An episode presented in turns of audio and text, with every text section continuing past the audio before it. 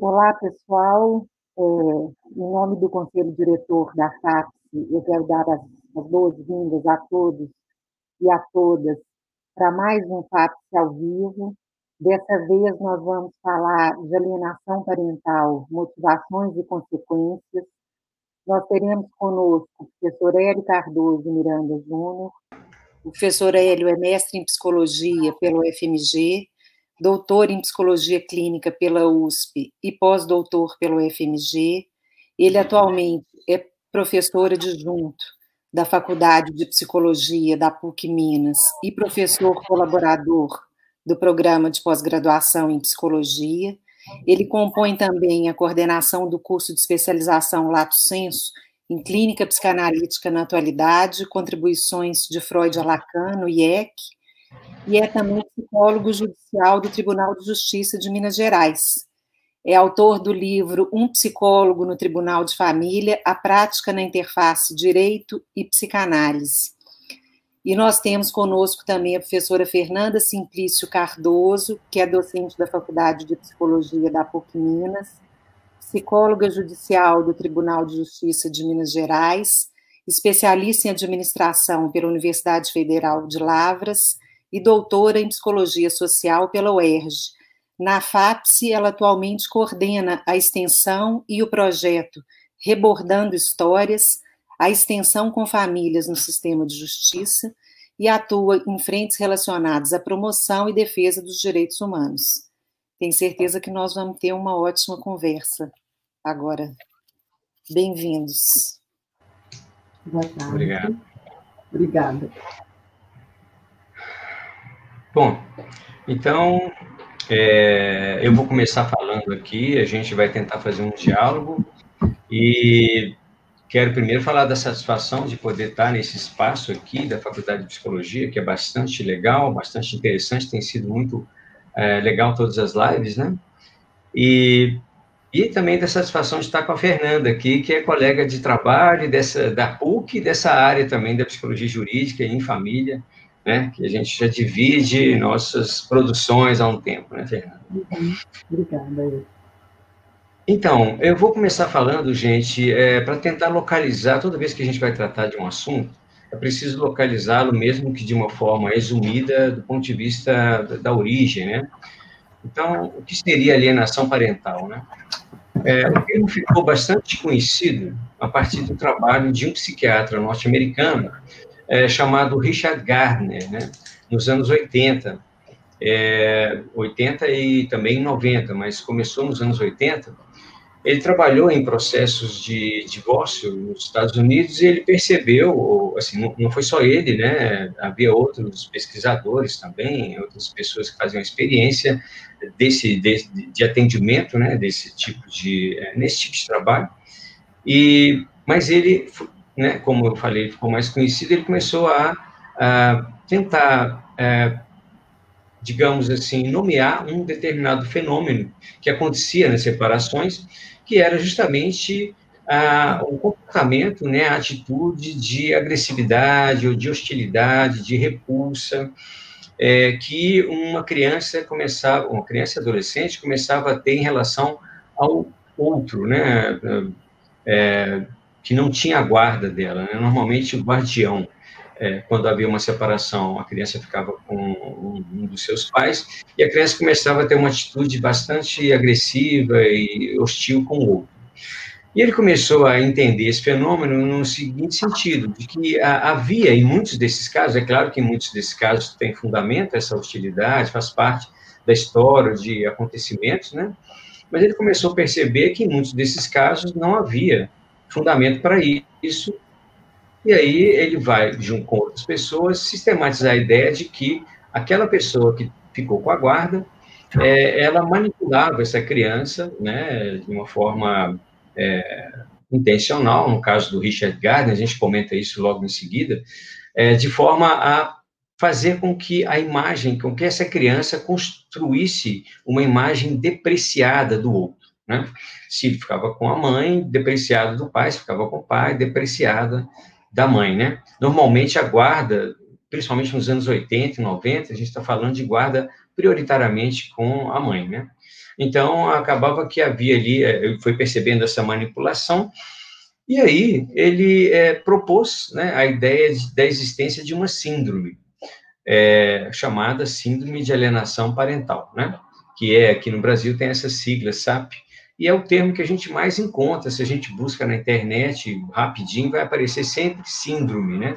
Mas síndrome era a ideia do Gardner, especificamente, porque ele achava que era um fenômeno é, psicopatológico, né, que merecia intervenção jurídica e psíquica, vamos chamar, mas, é, inclusive, ele fez campanha para que essa nomenclatura fizesse parte do DSM, né, mas ela não foi aceita lá por uma série de questões, né, né faltam parâmetros para que isso pudesse ser uma patologia.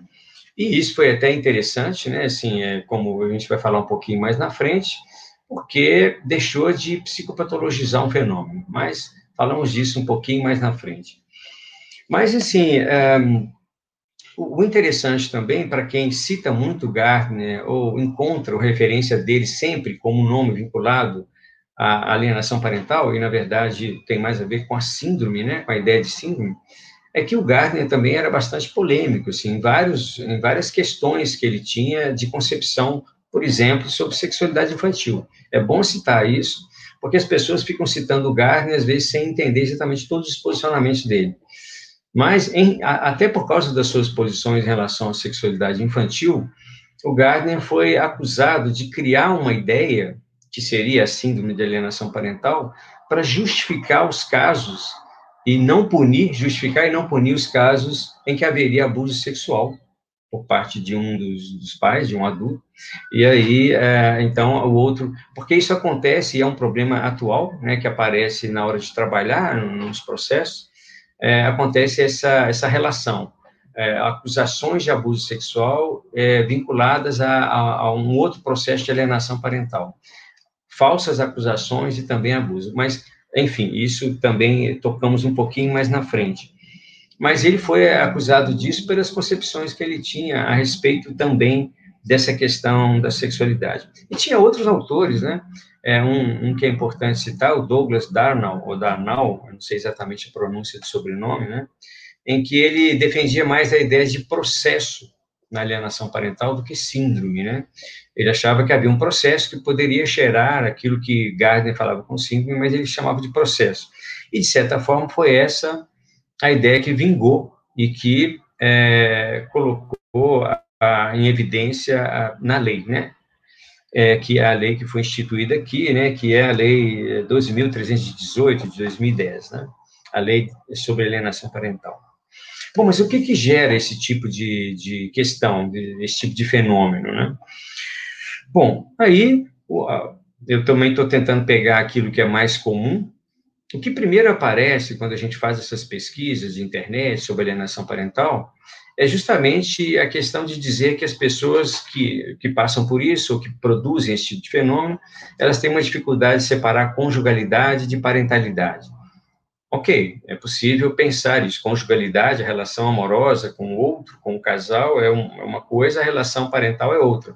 A relação parental não se desfaz. Teoricamente, a relação de casal pode se desfazer, né? o amor pode acabar, né? Mas essa separação, ela não é tão, tão nítida assim nas relações, né? Até porque as relações amorosas, elas são um emaranhado de demandas, de expectativas, de é, ilusões, inclusive, né? Então, é, a gente pode, é, eu estou usando um pouco da psicanálise aqui para falar disso, né? A gente pode dizer que é, muitos efeitos ou isso que é chamado de alienação parental, que é justamente a interferência na criança é, por parte de uma das pessoas, geralmente por parte de uma pessoa na separação ou no divórcio, está relacionado muito às dificuldades de lidar com aquela, com aquele fim do relacionamento, com o fim do amor, né? É, e o que que, o que que faz parte disso? Bom, mágoa, ressentimento, frustração, angústia, vergonha, né? E isso, para algumas pessoas, é capaz de, por diversas razões, mobilizá-las para que elas, então, é, comecem a produzir na criança uma imagem ruim do outro. Aquele ou aquela que o abandonou, ou que foi frustrante, ou que cometeu uma infidelidade, seja o que for, né? Mas a gente pode pensar aqui é, de uma forma o seguinte: há pelo menos duas formas da gente entender é, quando isso acontece, né? É, numa, a pessoa realmente manipula, manipula intencionalmente a criança, né? Para atingir o outro, para afastar, por diversas razões, mas manipula intencionalmente, né? E tem muitas formas de fazer isso, que é falar, que é que é não comunicar, que, que é realmente depreciar a imagem do outro ou produzir uma, uma, uma, a gente pode chamar de uma mentira mesmo, uma, uma inverdade, um fato falso em relação ao outro. Né? É claro que é, isso é uma situação em que, pelo menos do ponto de vista da psicanálise, a gente tem aí uma questão sintomática em relação ao amor, em relação à questão do desejo, da demanda, que precisa ser trabalhada, a gente está falando da pessoa, né? Mas a gente tem também a outra situação que é, que é não intencional. Ela pode ser é, um caso em que está presente o fenômeno né, da produção é, de, de uma imagem do outro, mas a pessoa realmente ela acredita nessa possibilidade. Ela tem, é, ela acredita genuinamente naquilo, mas quando se é, pode verificar que a questão não tem fundamento, essa crença da pessoa também está baseada nas suas respostas sintomáticas à desilusão, ao fim do amor, à questão do desejo, do gozo, né, se a gente pensar na psicanálise, tá? Então, é, a gente sempre vai lembrar que quando isso está presente, e, e é preciso ter cuidado para dizer que está presente, e não nomear a realidade de uma forma muito fácil, porque isso acaba produzindo novas realidades, né? Quando a gente nomeia alguma coisa, a gente começa a enxergá-la em vários lugares, né? É, então, quando isso acontece, realmente há uma questão ali de, é, que, gente, que, eu estou chamando aqui de sintomática, acho que é um, um termo que trabalha, é, que representa bem o que acontece, né? É, bom, é isso, né, que seria o fenômeno fundamental, e aí ele se transforma aqui em lei, né? Transforma numa lei que é essa que eu citei, publicada, é, e aí convoca a gente ao trabalho. Bom, Passo agora a palavra para a Fernanda, porque a partir da lei, né, Fernanda, surgem alguns, algumas questões que se resolvem e surgem outros novos problemas. Né? Isso. Então, boa tarde a todos. Quero agradecer ao meu colega Hélio pelo convite de participar dessa live. É com muito prazer que eu venho né, fazer essa discussão com ele, como ele bem disse no início, nós somos colegas na PUC e colegas no TJ. Mas antes de eu me tornar psicóloga, o Hélio já era psicólogo no TJ, então eu já admirava ele como profissional e hoje mais perto, né, Hélio, como pessoa e como profissional. Agradecer também à Faculdade de Psicologia por essas oportunidades que estão dando a nós, professores, podermos dialogar com os nossos alunos de forma mais ampla, com as pessoas também da comunidade que participam das lives. Agradecer aos nossos alunos, porque enquanto você estava falando, eu pude vendo aqui, é, eu lendo aqui as mensagens, as, as saudações, então agradecer assim, a presença de todos aqui nessa live. Bom, então eu vou falar um pouco da lei, mas falar, falar, é, falar da lei, mas buscando já problematizar alguns aspectos da lei de alienação parental. É, a lei de alienação parental, ela não é a primeira lei no Brasil que trata da questão do direito à convivência familiar da criança e do adolescente. Antes da lei de alienação parental, nós temos né, o Estatuto da Criança e do Adolescente, em 1990, e nossa, é, é, e se a gente for voltar um pouquinho mais para trás, a Constituição Federal. Então, é importante marcar isso aí, né, que essa temática ela já vem sendo discutida e problematizada há algum tempo, e, e, a lei de alienação parental, então, ela surge né, desse contexto de discussão dos direitos infantos juvenis é, e também de um forte movimento né, feito por, por pais, pais de, é, afastados né, de filhos que militavam em favor da igualdade parental, é, alegando né, dificuldades na convivência é, paterno-filial mediante o fim ou inexistência da conjugalidade com a mulher, né, mãe da, da, das crianças. Não vamos adentrar nesses aspectos assim históricos que é, que antecederam né, a constituição da lei em função do tempo, e já vamos entrar diretamente, então, é, na lei 12.318, que inclusive tá, está prestes a completar seus 10, an seus 10 anos né, de, em que foi promulgada. Ela foi promulgada no dia 26 de agosto de 2010 acho né, bem, bem pertinente que a gente esteja falando aí desse, desse assunto aí, perto aí desse, do aniversário da lei, embora nós temos algumas, né, do meu ponto de vista, né, o que eu trago, algum, algumas reflexões, alguns pontos é, críticos. Bom, ela é uma lei é, composta de 11 artigos, né, sendo que dois destes artigos, eles foram vetados. Então, é uma lei curta, uma lei fácil, né, é, de ler, enfim, né? Mas que ela, de alguma forma, ela simplifica um assunto muito complexo, que é esse da alienação parental. Então, para que a gente, para fins mais didáticos e de controle do tempo, que eu falei até que ia colocar aqui, deixa eu colocar aqui no meu cronômetro, para que eu não passe muito. É, deixa eu começar aqui. Bom, é, esse, então eu vou dividir a lei assim, em, três, em três, três momentos, três, três partes, tá?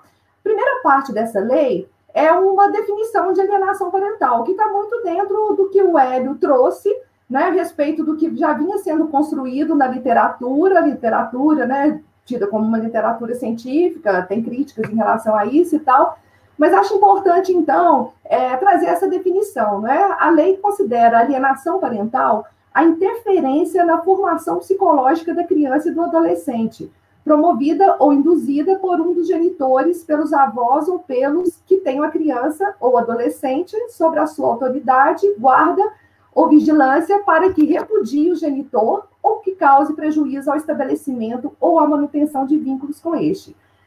Feita essa definição, a lei traz, né, sua, o que eu estou chamando aqui de uma primeira parte, as formas exemplificativas de atos de alienação parental.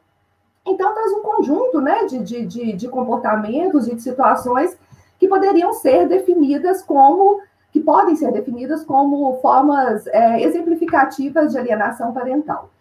Bom, a segunda parte da lei, né, é com, eu acho que é a parte que mais nos interessa, ou pelo menos que eu elejo aqui, né, a partir daqui que eu acho que começam pontos assim muito reflexivos, que é como atestar a ocorrência desses atos e outros possíveis que podem também ser definidos como alienação parental.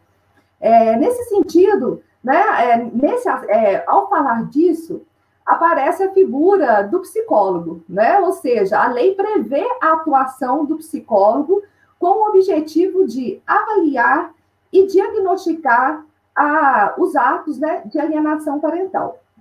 Bom, no seu artigo 5 então, a lei vai dizer o seguinte: havendo indício da prática de atos de alienação parental, em ação autônoma ou incidental, o juiz, se necessário, determinará a perícia psicológica ou biopsicossocial.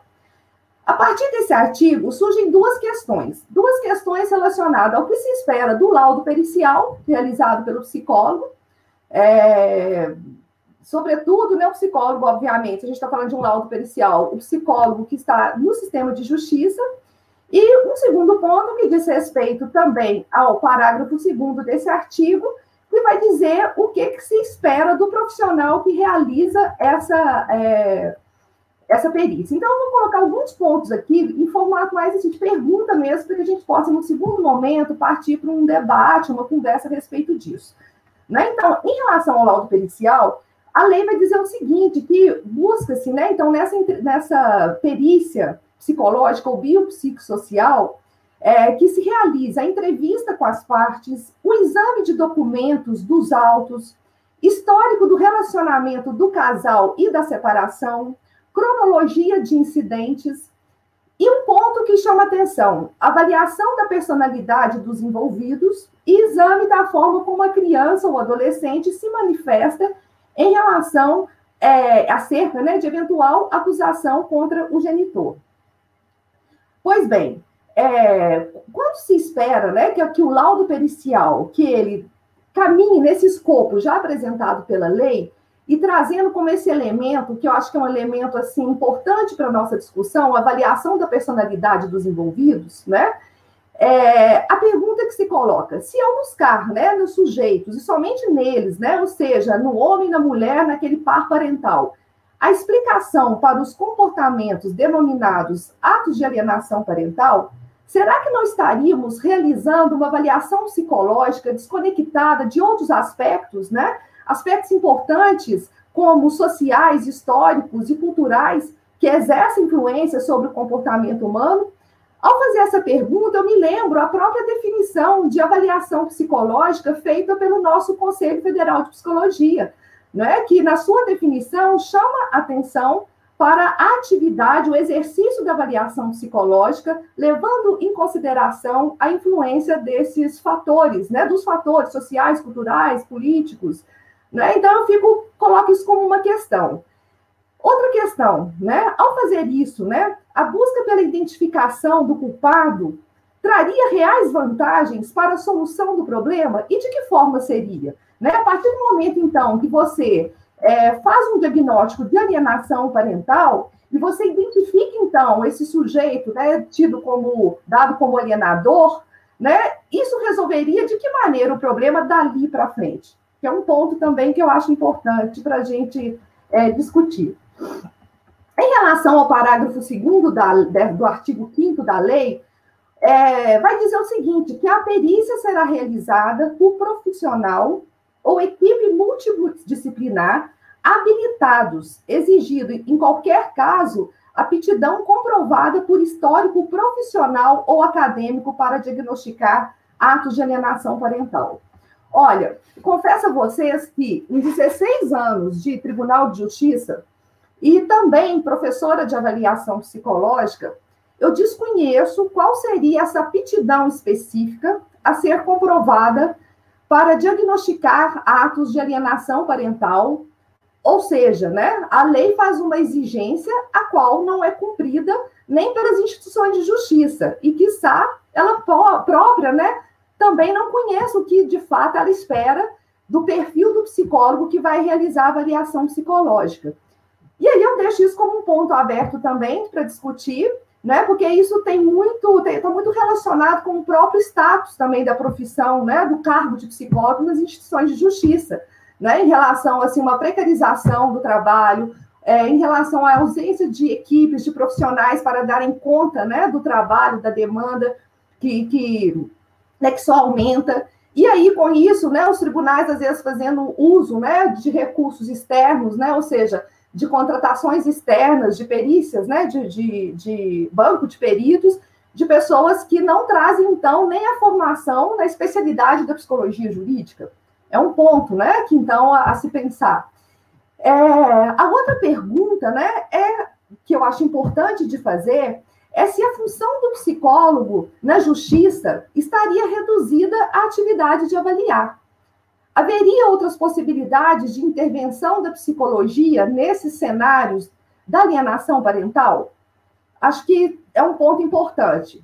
Bom, partindo para o terceiro momento aí, que é a terceira parte da lei, é quando né, a, é, é, a lei de alienação parental ela apresenta as medidas que poderão ser adotadas pelo juiz, né, cumulativamente ou não, frente ao diagnóstico de avaliação psicológica. Bom, tem um conjunto de medidas que podem ser aplicadas, né, de, do, do, do, de uma, é, são sete medidas possíveis, e destas, né, eu elenco duas aqui, que eu acho também que são importantes para reflexão. Uma delas é uma medida que pode ser aplicada, então, pelo juiz, mediante o diagnóstico de alienação parental, é ampliar o regime de convivência familiar em favor do genitor alienado. E a outra que eu acho importante também é, é que é uma medida aplicada, determinar a alteração da guarda para guarda compartilhada ou sua inversão. Né? E aí eu fico pensando se né, a, a, a, lei de guarda compartilhada, né, se ela deveria estar sendo usada né, de forma a, a, ser uma medida de caráter, não sei se eu poderia dizer, né, não sei se como sou isso para quem é do direito, mas como eu não sou do direito, eu me permito dizer que num caráter punitivo, né? E não dentro de uma perspectiva de convivência que já poderia estar, então, ocorrendo e não somente mediante, né, um diagnóstico de alienação parental, aplica-se o regime de convivência é, compartilhada.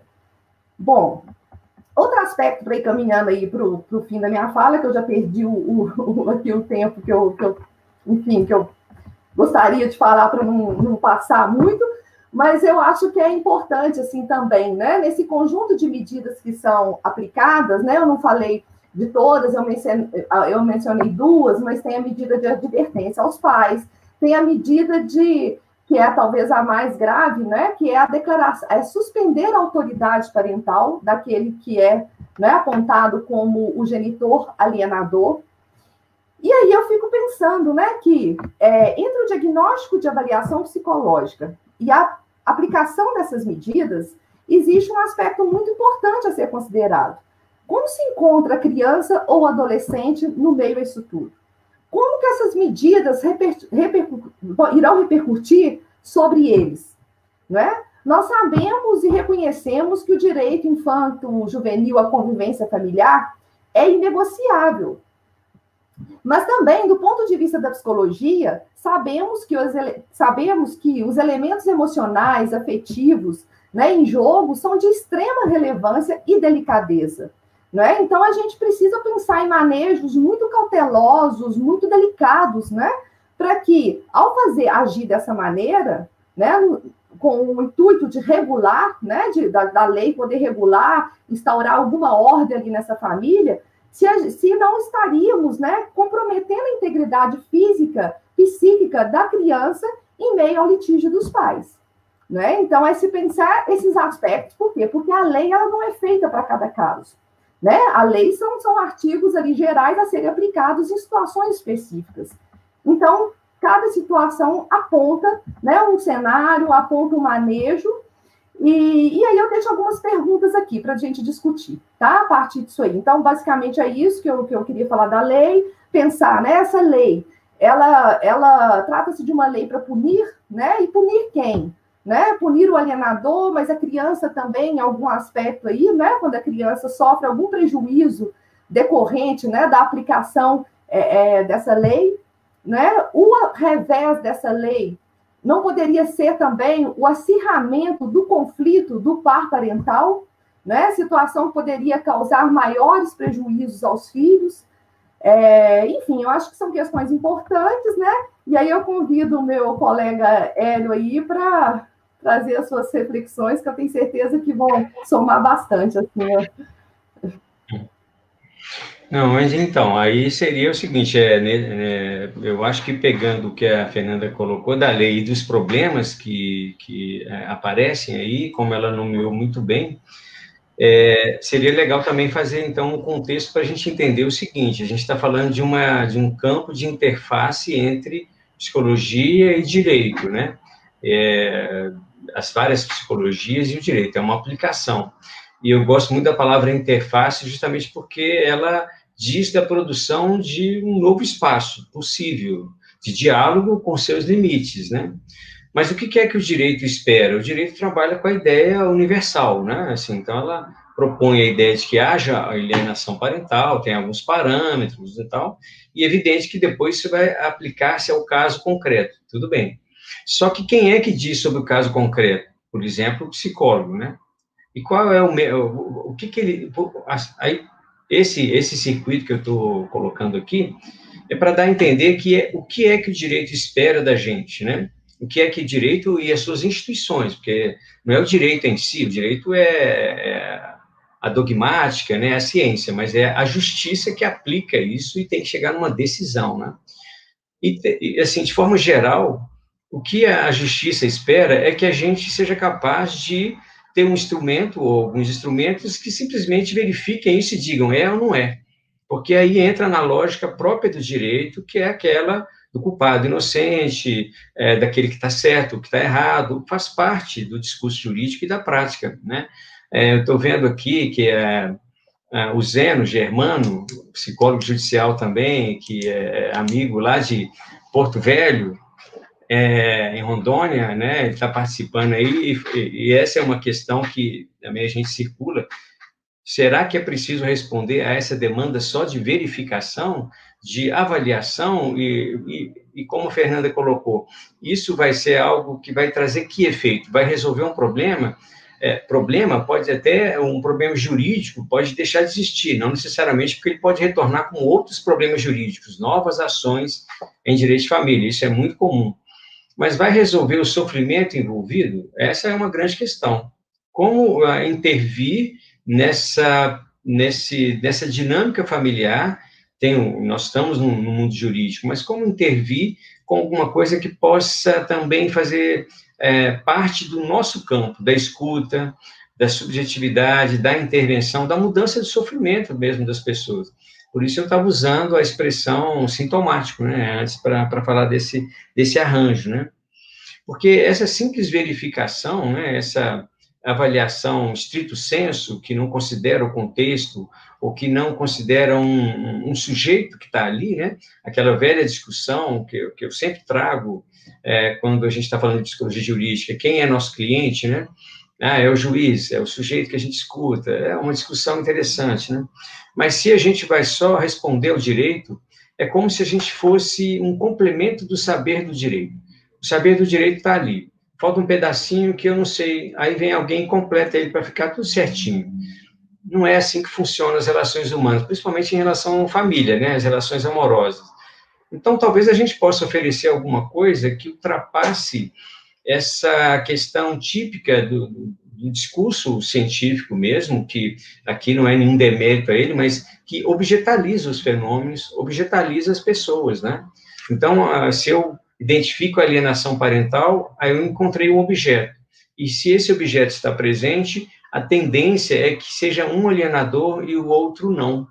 Ah, e a gente sabe que, é, pela prática, né, Fernanda, que muitos casos é, e isso já está até em literatura, literatura sobre alienação parental cresceu muito, pesquisas mais sérias, né? E não só a literatura de defesa, que também é defesa que eu digo do, da associação de pais e tal, que é importante, mas a literatura séria vai mostrar que tem casos chamados, ou onde está presente um fenômeno assim, que é a participação dos dois, porque aquele que se sente alienado, ele também se porta de um jeito passivo em relação à questão. Ele não se coloca, ele não exerce um desejo, e aí coloca como a questão principal a alienação, né?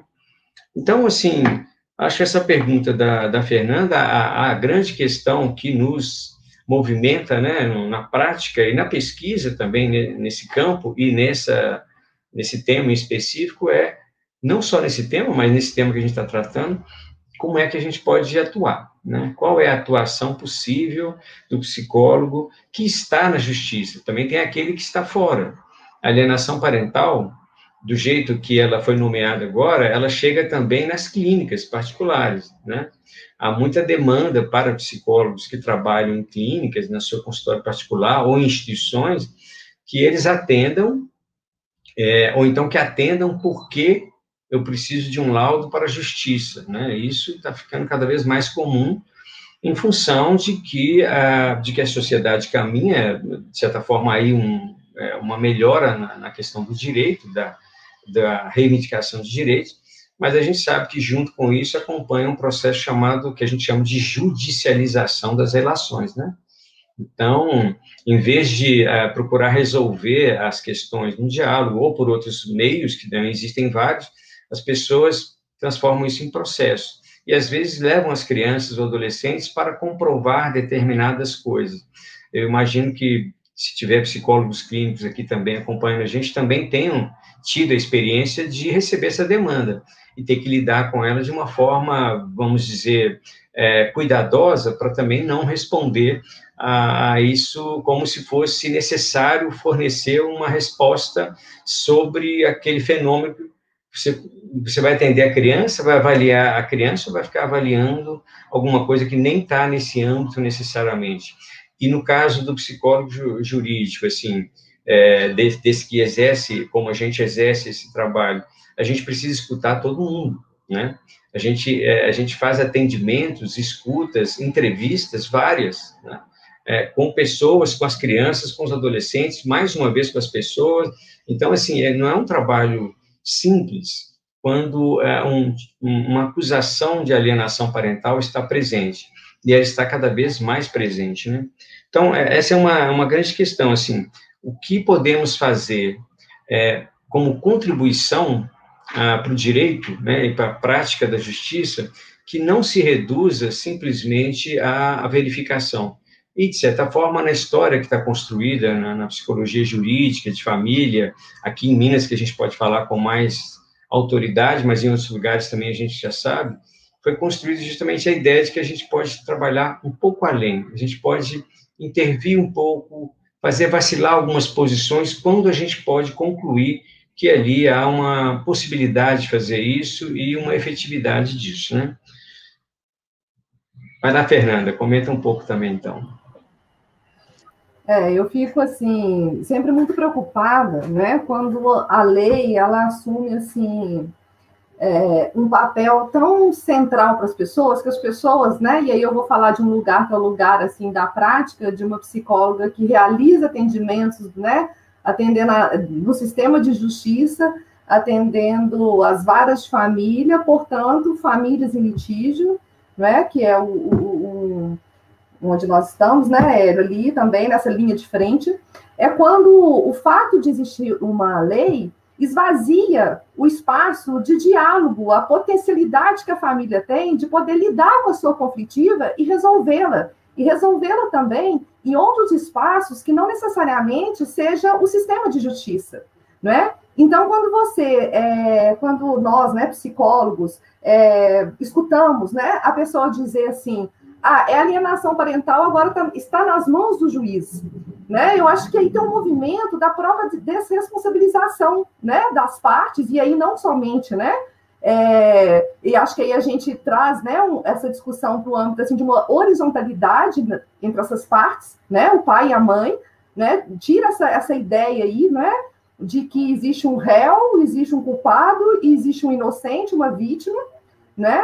Mas é, é mais ou menos assim que as pessoas chegam, ou seja, agora está nas mãos do juiz, o juiz vai resolver, né? E, e, e sempre assim, sempre não, né? Mas talvez assim, um pouco daquilo que eu coloquei como um problema, né? Se, essa, se a lei não contribuiria, em alguns casos, para o acirramento do conflito, né? Para que o sentimento de vingança e de ódio ele aumente à medida que o psicólogo, que ele está ali no lugar de um perito, né? De um saber a mais sobre, né? E que esse psicólogo ele assine um laudo diagnosticando uma situação, né? Ou seja, está legitimando ali, né? Uma condição ali que o sujeito coloca como sendo é, é, o motivo pelo qual a convivência dele com o filho ou dela com o filho não existe. Não é, é e aí fico pensando também, não é se isso não é negar também uma história, né? Uma história prévia, aquilo que está sendo vivido, né? No âmbito do divórcio, porque o divórcio ele marca, né? É, um, um, período né, da vida da pessoa. Não significa que essas pessoas viveram juntos 10, 15 anos, que foi né, é, sempre né, no litígio. Não, de forma alguma. Né? O divórcio é quando, é, enfim, né, um, marca um período da vida. Ou seja, e a história anterior? Como que foram construídas essas relações da criança com o pai e com a mãe, para que esse o um possa sobrepor com tanta força sobre o filho, né? E esse outro, o outro que está do outro lado, o que, né, se sentindo alienado ali da convivência, possa estar tá ser uma figura tão enfraquecida, né? Qual foi? Aí eu acho que está muito dentro do que você trouxe, né, Hélio? Assim, é da, dessa responsabilização assim mútua, né? Desse e, e, essa passividade. Será que essa passividade, ela também, né? Não, não, não, não é algo que o sujeito, né? Que o responsabiliza por aquele sofrimento que é sem dúvida, né, gente? Que há um sofrimento muito evidente nessas famílias. E, dessa e isso é outro aspecto que me faz é, tratar a lei de alienação é, parental com muita ressalva, com muita cautela, né? Porque eu fico, os efeitos dela pode ser muito mais de, é, é, é de, de, é, de punir né, aquele que é alienado ou fazer com que ele se sinta punido. E, de fato, uma pessoa que tem uma suspensão do poder parental, né, ele está sendo, de alguma forma, punido ainda que na lei não está escrito punição, mas é uma medida que retira dele um direito, pelo menos temporariamente, né? Então, como que isso, né, assim, para nós, né, psicólogos, que o nosso compromisso é com a saúde das pessoas, é com o bem-estar das pessoas, é com a promoção do bem-estar, não é? Como, qual que é a nossa possibilidade de intervir junto a esse sujeito que sente ali naquele momento extremamente é, não acolhido pelo sistema de justiça, né?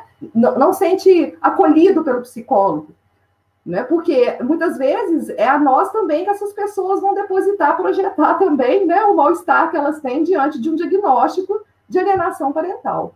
Então, eu acho assim que esses posicionamentos, né, que a gente traz, você está falando aí do lugar da psicanálise, eu estou falando da psicologia, do lugar, né, a partir da psicologia social, eu, eu, eu, vejo que é um tratamento mais, um manejo mais crítico, né, da alienação parental, sem muita pressa, né, para se chegar a essa essa resposta. Né? Eu acho que essa urgência, né? Porque muitas vezes a gente recebe as famílias no judiciário já com a resposta: olha, doutor, eu vim aqui, né? Eu estou sofrendo de alienação parental. Ela está provocando, ele está provocando alienação parental. Né? Então, acho que o início do nosso trabalho aí, até de desconstruir um pouco né, com essas pessoas, o que, que é que você está chamando de alienação parental? E aí, quando a pessoa vai dizer, né, você, vai, você vê que também está muito numa linha do, da superficialidade né, de, que são os comportamentos do que, muitas vezes, numa condição de litígio, isso vai acontecer, né? E é inevitável, né? Eu acho que, assim, as pessoas estão vivendo uma crise, é uma crise da, né, na família.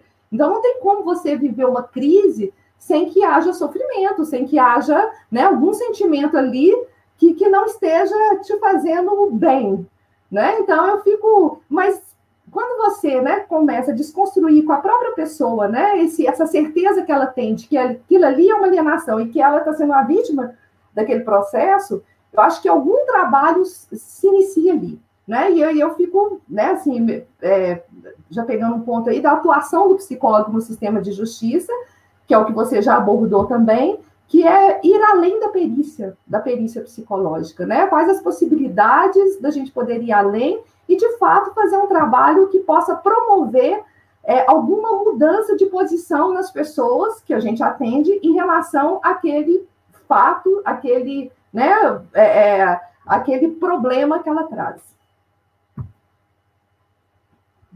É, muito legal, exatamente. Assim, é, é, acho que o que eu fiquei pensando aqui, é, para poder falar do, do, além da perícia que você acabou de mencionar, é pensar o seguinte: quando a pessoa chega, por exemplo, na justiça, vai falar com um psicólogo que trabalha ali na família, é, ele vai tratar a gente no mesmo lugar de alguém que pode decidir alguma coisa, né? Tudo bem que a gente está numa questão técnica, mas ele coloca a gente num lugar transferencial é, como se fosse da decisão, às vezes até como se fosse o juiz também, não é evidentemente o juiz, é, mas é como se pudesse ser um julgamento. E aí a pessoa se comporta ou fala é, dentro do processo.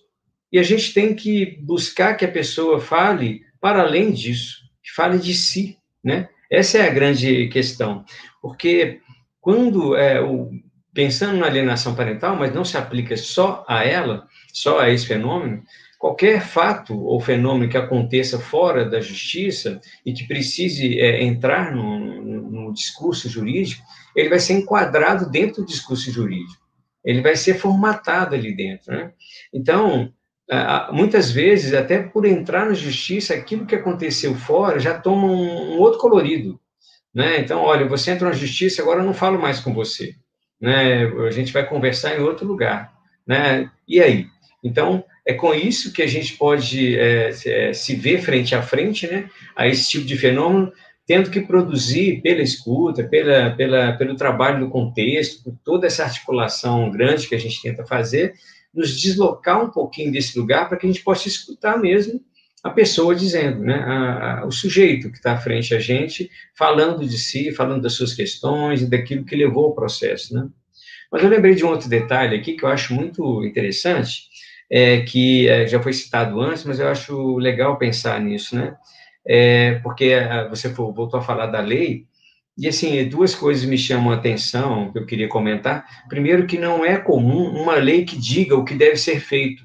ela pede uma avaliação psicológica em qualquer lugar. Mas aí, não, assim, a lei diz assim, avalie isso, isso, isso, isso, isso. Assim, é muito interessante pensar por que, que a lei teve que dizer o que precisa. Seria um cuidado, um cuidado excessivo, né? A gente sabe que não são muitos países do mundo que têm uma lei específica para alienação parental. Os países têm leis sobre convivência parental, mas uma lei específica são poucos, né? E aqui foi uma que vingou, né? E está aí, né? Agora, uma das coisas que está lá, só para a gente ver como que a questão, a nossa contribuição pode ser muito interessante no discurso e na prática do direito de família, por exemplo, é que uma das punições que o alienador, se ele for denominado assim, pode sofrer, uma das mais graves, é a retirada da guarda dele, a inversão da guarda. Então, a criança sai da guarda do suposto alienador ou chamado assim, e vai para o outro, é aquele que é a vítima, né? Já que a gente está falando de, de, já que ele entrou nesse circuito, é o alienador e a vítima. É, ele vai para a vítima e ele pode ser, a criança pode ser impedida de ter contato com o alienador durante alguns meses. Ela troca de guarda e é impedido convivência. Então, olha só, do ponto de vista de punir alguém ou de permitir a consecução de um direito, tem lógica. Mas como que a criança fica nisso? se a principal relação de confiança dela é com esse que está sendo chamado de alienador, mesmo que seja um alienador. Mas a criança é afetivamente presa a ela, está muito ligada a ela, e de repente é colocada com outro impedida de conviver, né? Então, assim, é, enfim, não, não, que isso é, tenha que ser diferente na lei, não sei. É um debate, mas é uma questão que a psicologia poderia colocar para o direito, assim, como sim fazer isso dessa forma exatamente, né? É, só lembrei disso, tá, Fernanda? Okay. É, mas acho que todas são tantas coisas que a gente está falando aí também, eu estou pensando em série de outras questões aqui que eu acho importante é, também. Né? Então, assim, a gente, né, eu acho que nós não estamos falando que é, esses casos, né, que aparecem na justiça, essas situações assim, elas não precisam de, de nós ali, né, e, e, que não precisa de lei, que a lei não, né, em algum momento ela não vai marcar aí, né, uma regulação para essas famílias. Mas a gente, eu acho que a preocupação é com excesso, né, quando a lei fica sendo a única forma é, de, de se resolver. E aí, se a gente se pautar nessa lei, na lei de alienação parental, eu costumo dizer o seguinte: fazer uma avaliação psicológica, né, pautando naquele conjunto de formas exemplificáveis de alienação parental e outros possíveis, seria até muito fácil fazer um diagnóstico de, de, de alienação parental no contexto né, de, de, de, trabalho com famílias em litígio. Né? Mas o fato é que é, é, é o contrário, não é tão simples assim. Né? As histórias, quando você começa a escutar, que você tem esse, cria né, esse espaço de escuta, elas demonstram muito mais complexidade do que parecem. E o fato também, que eu acho que é, assim, é fundamental, e eu tento fazer essa reflexão com os meus alunos no curso de Direito, no curso de Psicologia, é que, tá, chega-se a um diagnóstico, aplica-se a lei, e aí? A justiça vai continuar acompanhando essa família? Qual que é o suporte que o Estado vai dar para essa família? Né? Como é que essa família, é, é, como é que essa criança está vivendo né? ao longo ali do, do, do, dos próximos meses, dos próximos anos da vida dela?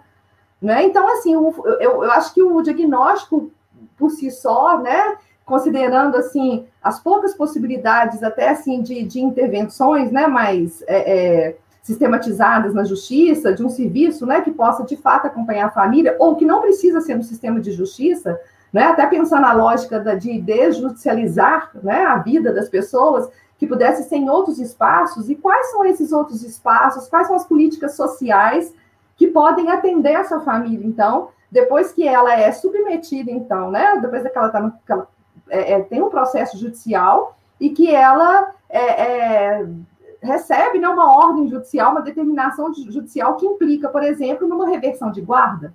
Né? Então, nós temos essas políticas, né? Eu acho que são perguntas e perguntas muito pertinentes para nós, psicólogos, e os nossos alunos, né, que estão se formando em psicologia, para se pensar esses espaços, né, de diálogo, de conversação, não é entender que o divórcio, né, não banalizar o sofrimento que, que envolve o divórcio para as pessoas, né? O divórcio ele é um processo de luto, como todo processo de luto, então, implica em perdas, implica em mudanças, é um momento de crise, né? Então, sendo dessa maneira, essas pessoas precisam de acolhimento, né? E principalmente é esperado por parte da intervenção do psicólogo que a gente reconheça isso, né? E que a gente possa, então, é, dar ao divórcio o status que ele merece, né? E aí eu acho que nesse sentido, é, isso caberia algumas é, outras interrogações, né, sobre um ponto que a gente não vai ter o tempo de discutir aqui, mas caberia uma outra live, que é a judicialização, né, que eu acho que, assim, é pensar as leis, a, a historicidade das leis, né, então as leis, elas são criadas em contextos, né, é, históricos, é, sociais, é, nesse sentido, a lei de alienação parental, né, ela surge, né, no momento em que a vida judicializada né? É, é, é, o, é, caminho, né? Parece que é a escolha, né? Que as pessoas têm mais feito, né? Ou seja, o, esse, o acesso à justiça, né? Enquanto um, um, direito, mas também é um, é um acesso que às vezes você sabe o dia de entrar, mas não sabe o dia de sair, né? Tem a porta de entrada, mas não tem a porta de saída, né? E essa família às vezes ela vai ficar circulando ali no sistema de justiça, né? Ela vai ficar circulando e aquilo ali se cronificando né? De modo que às vezes a criança, já atendi famílias que é, a, era criança, né? O filho, criança, e que se tornou adolescente indo na justiça, né? A gente tem, assim, não é incomum a gente presenciar isso a, a, acontecer, né? E aí eu fico pensando, né, que é, tem um documento que foi elaborado pelo, pelo Conanda, é, é, eu não me lembro o nome certo aqui, é, é um relatório para promoção, proteção, defesa dos direitos da criança e adolescente à convivência familiar. É um plano de convivência, lembrei aqui, né? E esse plano de convivência que data de 2006, né? Ou seja, anterior à lei de alienação parental, ele vai dizer lá, olha, a família é um espaço de afeto e de proteção né, é necessário que se desenvolva políticas sociais que promovam, né, é, é, para que essas famílias possam é, potencializar os seus recursos de lidar com as suas próprias dificuldades. Né? Então, eu acho que isso, isso para mim é muito é fundamental se pensar assim também. A gente também atribuir à família é, o saber que, que, é dela também, sobre onde que ela quer ir com aquilo. Né? Então, eu acho, mas é, é, é criar condições para que isso possa ser feito, né? Para que ela possa, então, receber assistência, mas não que essa família, então, ou seja, não é uma, uma assistência a essa família, né? No sentido de ser muito mais numa lógica policialesca, né? Dessa família, ela ficar numa camisa de força, aonde o Estado, né, faz uma interferência bruta sobre ela e que ela, né, ou seja, despotencializa esses recursos que poderiam ter sido, né, melhor trabalhados mas é no sentido de que a gente possa, então, saber o que, que essa família né, já traz ali né, na sua história, nos seus modos de vida, nos seus modos de ser, que poderia ser né, colocado em favor delas. Né? Porque no momento que você está em crise, no momento que você está no divórcio, é, é, é, é, esperado né, que sentimentos de raiva, sentimentos de ódio, sentimentos de medo, né, os piores sentimentos, né, as piores emoções sejam vividas, mas não significa que a pessoa potencialmente ela não traga ali outros recursos que possa dar conta, né, por exemplo, no caso, né, do litígio familiar, do litígio conjugal, que esse pai, essa mãe, esse homem, essa mulher, né, resolva suas questões, né, é, conjugais, sem deixar que isso reflita no direito da criança e do adolescente a uma convivência ampliada, tanto com a linhagem materna quanto com a linhagem paterna. E quando a gente fala de linhagem, a gente não está falando então só de mãe, só de pai, é a convivência da criança com a história, história dela, né? Começa ali com a mãe, com o pai, mas tem os avós, tem os tios, tem os primos, tem uma família ampliada que precisa também né, ser um espaço de convivência para ela. Acho que é isso, né, Hélio? Nós já estamos aí sem. A gente tem que ver agora se tem as perguntas, né? É, se tem alguma coisa que a gente poderia contribuir mais. E tem, gente, muitas, né? Não sei se repararam, pegou que a gente passou de 230 pessoas, né? Obrigada aí pela presença de todo mundo. E muitas questões, uma mais interessante do que a outra, tanto eu quanto as monitoras, Lid, Vanessa e Renata estamos aqui tentando fazer os, os, filtros. E aí eu vou privilegiar algumas pela ordem, tá, gente? Como elas chegarem, e a gente foi tentando aglutinar a, a, algumas temáticas, tá? Para tentar contemplar o, o máximo das questões, mas algumas coisas a gente também identificou que ao longo da, das falas vocês foram dando aí os apontamentos, tá? É, e aí, para preservar a ordem, né, a nossa primeira questão veio da professora Kátia Saraiva, e aí a gente vai juntar com a pergunta do Mauro, que as duas fazem menção à questão da infância, né? Então, a pergunta é essa, né? Como é feita a escuta das crianças pequenas? E Mauro Lima perguntou aí para gente, deixa eu colocar aqui também, uh, qual é o conceito de infância adotado na perspectiva da alienação parental?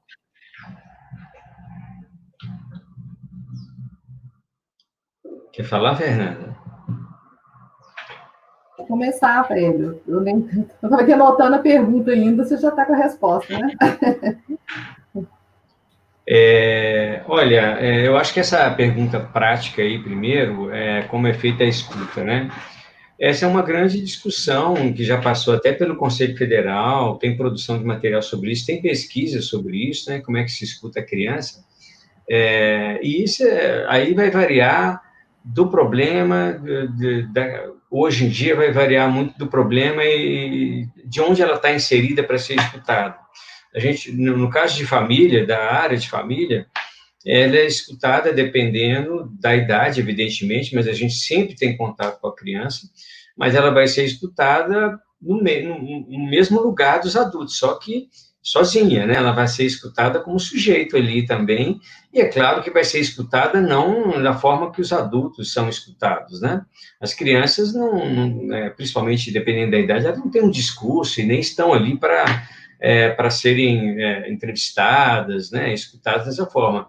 Tem todo um trabalho lúdico com a criança, tem as formas de poder é, se aproximar do que a gente é, gostaria que aparecesse, né?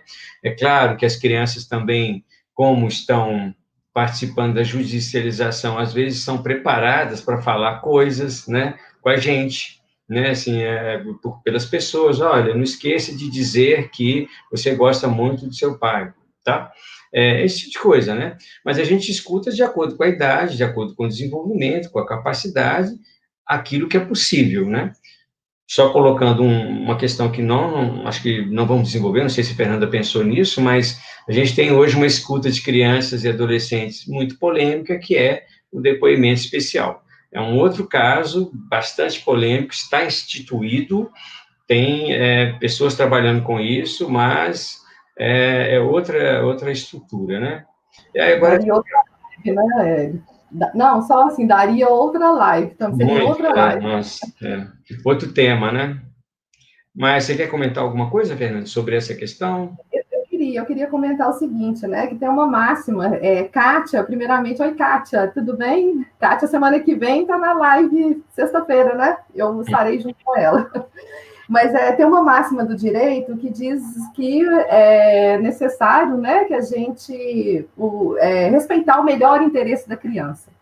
E eu sempre também me preocupo muito né, com, com essa frase aí, né, que é uma frase forte, principalmente no campo do direito, do melhor interesse, porque às vezes, uma distorção do que está se chamando de melhor interesse da criança, como se uma criança, né? Com idade, é, uma criança pequena, uma criança de 5, 6, 7, uma criança que até aos 12 anos, né, vamos dizer, seguindo aí a, a, a, as definições aí de infância pelo Estatuto da Criança e do Adolescente, que ela vá decidir os rumos de uma ação judicial. Então, às vezes, nós psicólogos somos interpelados né, pelos adultos, é, guardiães da criança, é, nos dizendo, olha, a meu filho pode ver ser ouvido aqui, ele pode escolher, né? Porque, e aí o advogado também já fez lá a sua petição dizendo é importante atender o melhor interesse da criança. Né? E aí eu sempre busco orientar as famílias no sentido de que a criança não decide os rumos de um processo judicial. A criança é ouvida, ela é ouvida como, enquanto um sujeito de direitos, mas ela não tem um desenvolvimento psicológico completo, uma maturidade para que ela possa entender as responsabilidades inerentes ao exercício da parentalidade, para que ela possa, a palavra dela, ter tanta força que sobreponha até mesmo a do juiz. Então, são questões assim, acho que na sua pergunta, né? Só reforçando isso, nós atendemos a criança, mas não para fazer o que ela quer. Né? Tem uma, uma, uma passagem no livro da Françoise Doutor, eu, eu, sempre falo nesse livro dela, que é quando os pais se separam, que é dos anos 80, mas eu acho muito interessante um trecho no final do livro que ela vai dizer assim, que não é que cabe ao juiz, é, que, que a justiça, não é com essas palavras, tá, gente? Mas assim, ela quer dizer o seguinte: que a justiça não é responsável por fazer as crianças felizes, mas sim fazer com que essas crianças se tornem sujeitos.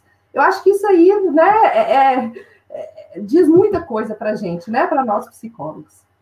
Sim. Então, eu acho que a segunda questão aí que foi colocada é bem interessante, mas assim, já estava é, implícito no que a Fernanda falou, que infância tem uma definição jurídica, né? Tem uma definição psicológica também, que é do desenvolvimento, né? Mas em termos jurídicos, ela está colocada né, até 12 anos e tal. Mas acho que é esse destaque que a Fernanda fez sobre a questão da palavra da criança, ela é muito interessante, até porque nos casos de alienação parental, às vezes a demanda é, esperam da gente que a gente siga a palavra da criança. Ora, ela tem que ser bem ouvida, ela tem que ser escutada, contextualizada porque é isso que vai dar a dimensão do que é que ela quis, aquilo que ela quis dizer, aquilo que ela quer dizer, né? É aquela pergunta psicanalística, o que você quer dizer quando diz isso, né? Na verdade, tem um contexto, tem alguma coisa que precisa ser melhor pesquisada, né? Tá, isso foi a pergunta do Mauro, que até o Vilmar colocou aí agora. Não sei se a Fernanda quer complementar. Não, beleza. E considerando, tá, a gente teve quatro pessoas que fizeram uma questão, né, considerando os idosos, a gente vai representar aqui pela uh, o que foi nos enviado pela Carol do Vale, mas aí, por favor, Ana Consuelo Rocha, Logan Andrade e Alessandra Dornelas, tá? A gente está entendendo que a pergunta de vocês tá aqui representada pela fala da Carol do Vale, que foi a que chegou primeiro, tá? Então, gostaria que vocês falassem um pouco de como está a questão da alienação parental com idoso, uma vez que já existe na literatura uma discussão, mas a lei considera ainda somente a criança e adolescente. Bom, não sei se a Fernanda tem alguma experiência com a questão do idoso. Eu tem, Fernanda? Não? É, eu não tenho. É, mas é muito interessante se colocar essa questão, tá, Carol? Assim, então, é, é claro, você pode ter, então, idosos que começam a sofrer impedimento de convivência com outros filhos ou com outros parentes, né? O que também poderia caracterizar o conceito, a ideia de processo de alienação parental. Mas eu não tenho uma experiência, infelizmente, Fernando também está dizendo que não tem, né? É, para a gente falar como que está, assim. Então, parece que não é alguma coisa que chegou ainda, por exemplo, no nosso trabalho. Né? É, eu fiquei, o Carol, eu, assim, é, já, já, também ouvi né, esse, esse ruído aí, né, de, de, de começar também a se trabalhar com a questão da alienação parental em relação ao idoso. Eu vejo isso com certo receio, porque fico pensando assim, nós já temos o Estatuto do Idoso, não seria né, no, o, o, o caso de implementar o que já está lá previsto no Estatuto, que já se sabe que é direito né, do idoso, então eu fico pensando assim, aonde que a gente também desvia um pouco, né? Quando a gente cria, por exemplo, a lei de alienação parental aplicada aí à criança, agora cria para o idoso, a gente desvia dos caminhos, né? Que apontam possibilidades de manejo, possibilidades de garantia dos direitos, ou a garantia dos direitos, né? Dessas pessoas, para se discutir formas de como punir quem pratica. Né? Eu, eu, eu fico sempre muito receosa, assim, com esse.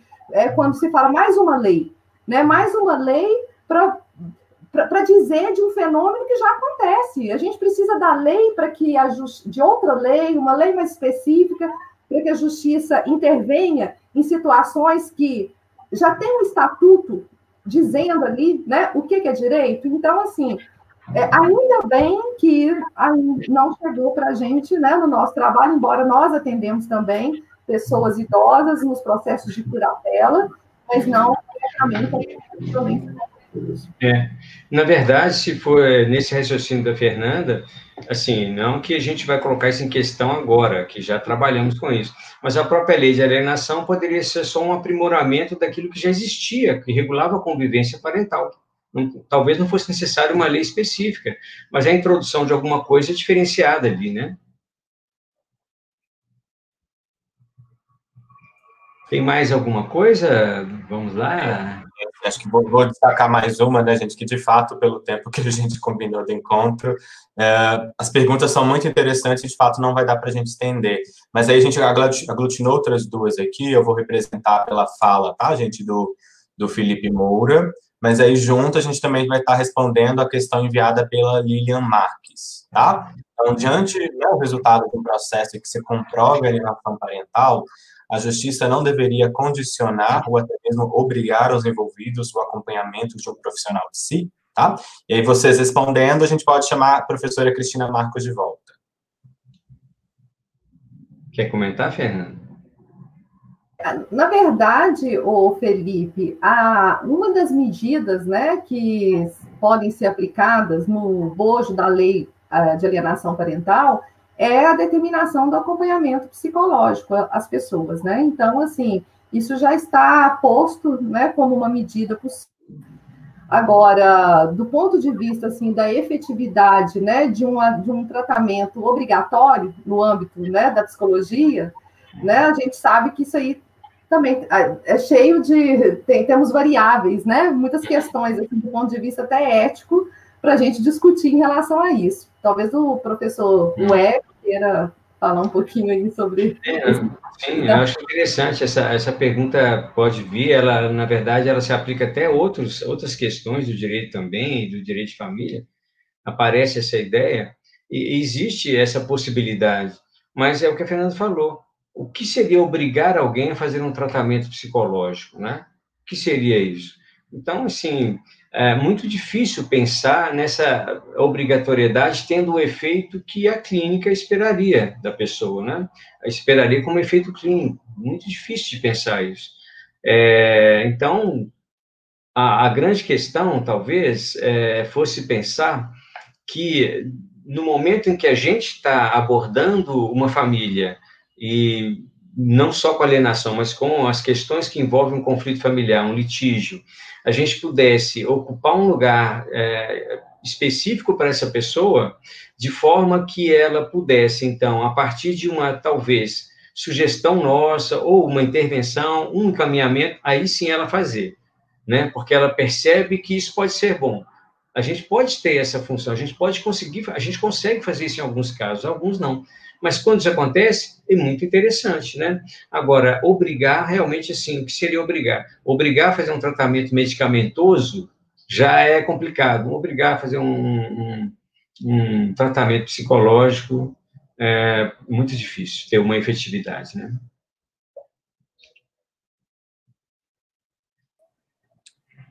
Então, tá, gente, deixa eu convidar a professora Cristina para né, retornar. Então, pessoal, é, olha, muito obrigada pela excelente interlocução. Acho assim esclarecedora, pertinente, é, atenta aos sentidos singulares que a alienação parental pode adquirir para cada um, né? Atenta à subjetividade. Acho que o que fica para mim dessa discussão é como que a psicologia introduz a dimensão clínica singular, né, em meio à lei que, que regula o para todos e introduz a palavra para além da perícia, né? É, achei muito bom, eu acho, eu penso que a, a FAPSE com você se tornou ver, verdadeiramente um momento de encontro entre nós, né? Virou nosso programa da sexta. É, virou. Um modo de, de, de, nos manter ligados e vivos, né? Na universidade, na cidade. É, ótimo. Valeu demais. Eu vou aproveitar e mandar um beijo para Janice e para Camille, que eu vi que estavam aí é, Vilmar. Eu, eu, queria, eu queria agradecer também, posso agradecer? agradecer mais uma vez, né, a oportunidade. Para mim também está sendo um privilégio muito grande. Assim, acho que eu e ele nunca ficamos tanto tempo discutindo, né, Hélio? Um tema é, de tudo, né? É. É. E, mas eu também quero mandar um beijo especial. Posso? Eu vi aqui uma pessoa que curtiu, Hélio, mandou um beijo para gente, a Érica, lá de Varginha. E eu é, o meu primeiro contato com a psicologia jurídica foi com sendo então estagiária da Érica no Fórum de Varginha.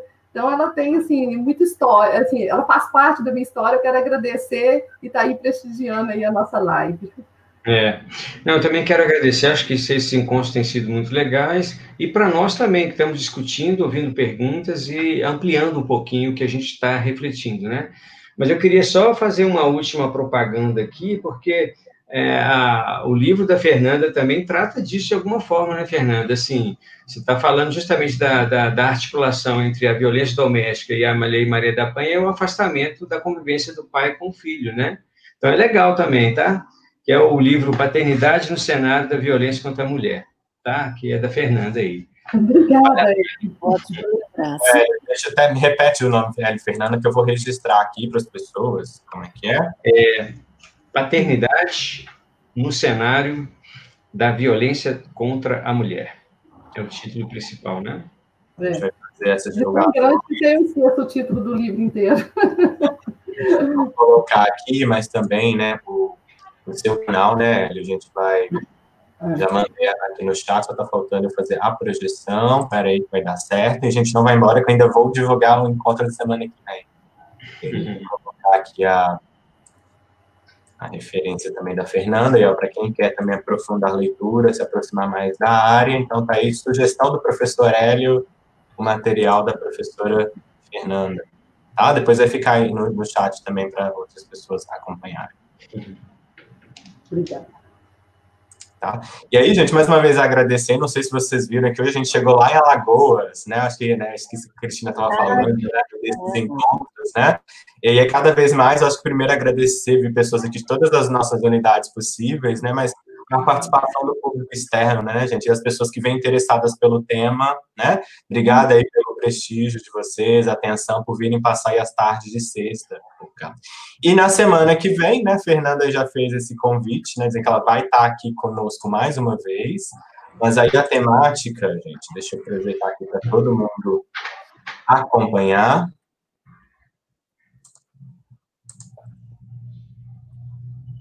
O valor do encontro entre gerações para a construção de uma cultura solidária, né? Então, aí a gente vai pegar a Kátia Saraiva, né, que foi quem fez uma das nossas primeiras perguntas, né? Um psicólogo que é ex-aluno nosso, né? A gente acha que é muito legal esse diálogo também de vocês escutarem, né, as pessoas que passaram por aqui aí né, na formação de psicologia, né, da nossa faculdade, e Fernanda que também vai estar aí com contribuições. Então, na sexta que vem às 17 horas neste mesmo canal tá? A gente espera todo mundo e, e agradecemos aí mais uma vez a, a presença. Gente, um abraço aí para todos. Um abraço. Uma boa noite e daqui a pouco o vídeo vai estar aí disponível para vocês. Até mais. Certo? Obrigado. Tchau, tchau. Tchau.